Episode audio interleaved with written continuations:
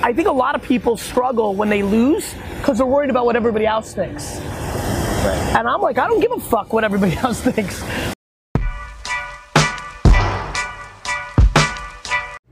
What's up, everybody? This is Rob Tyson, and this is the Climb Audio documentary journey. What's up, little band? Just wanted to make a quick entry for you. I've been thinking about you.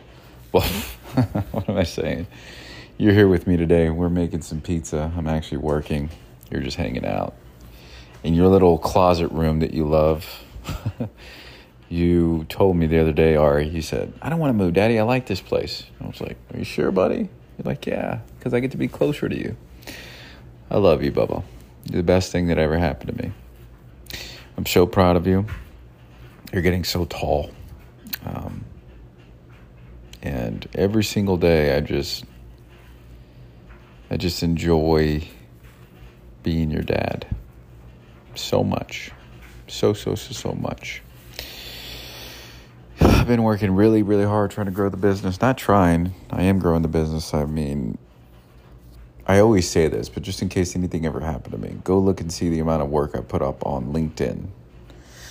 Article after article.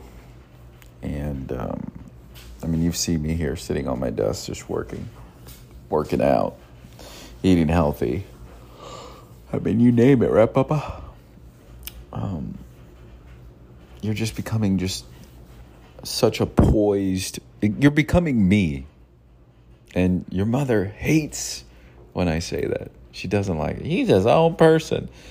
I'm telling you look listen to me. You're listening to my voice right now. I've all my whole life i've always had the characteristic of being mature beyond my years right when I was 21, I dated a 37 year old. You know, when I you know when I was younger, I always liked hanging out with older people because I was very mature. You're so mature, Papa.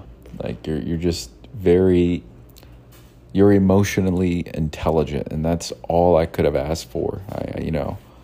I was like, man, I'd pray to God, like, just get bless him with emotional intelligence, and you got it. And the reason you have it is because you're musically gifted as well, and that's another trait that you got from me you know you have a knack for listening to specific tones and relating them back to specific things. Utilize that baba utilize that. Do not let that go dormant. You hear me?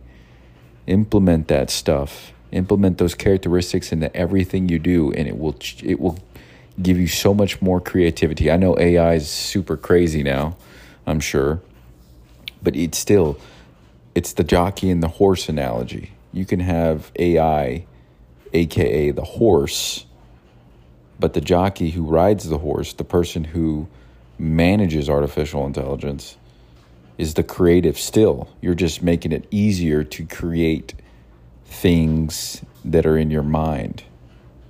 But anyway, I love you. I just wanted to tell you how proud I am of you. See you next time.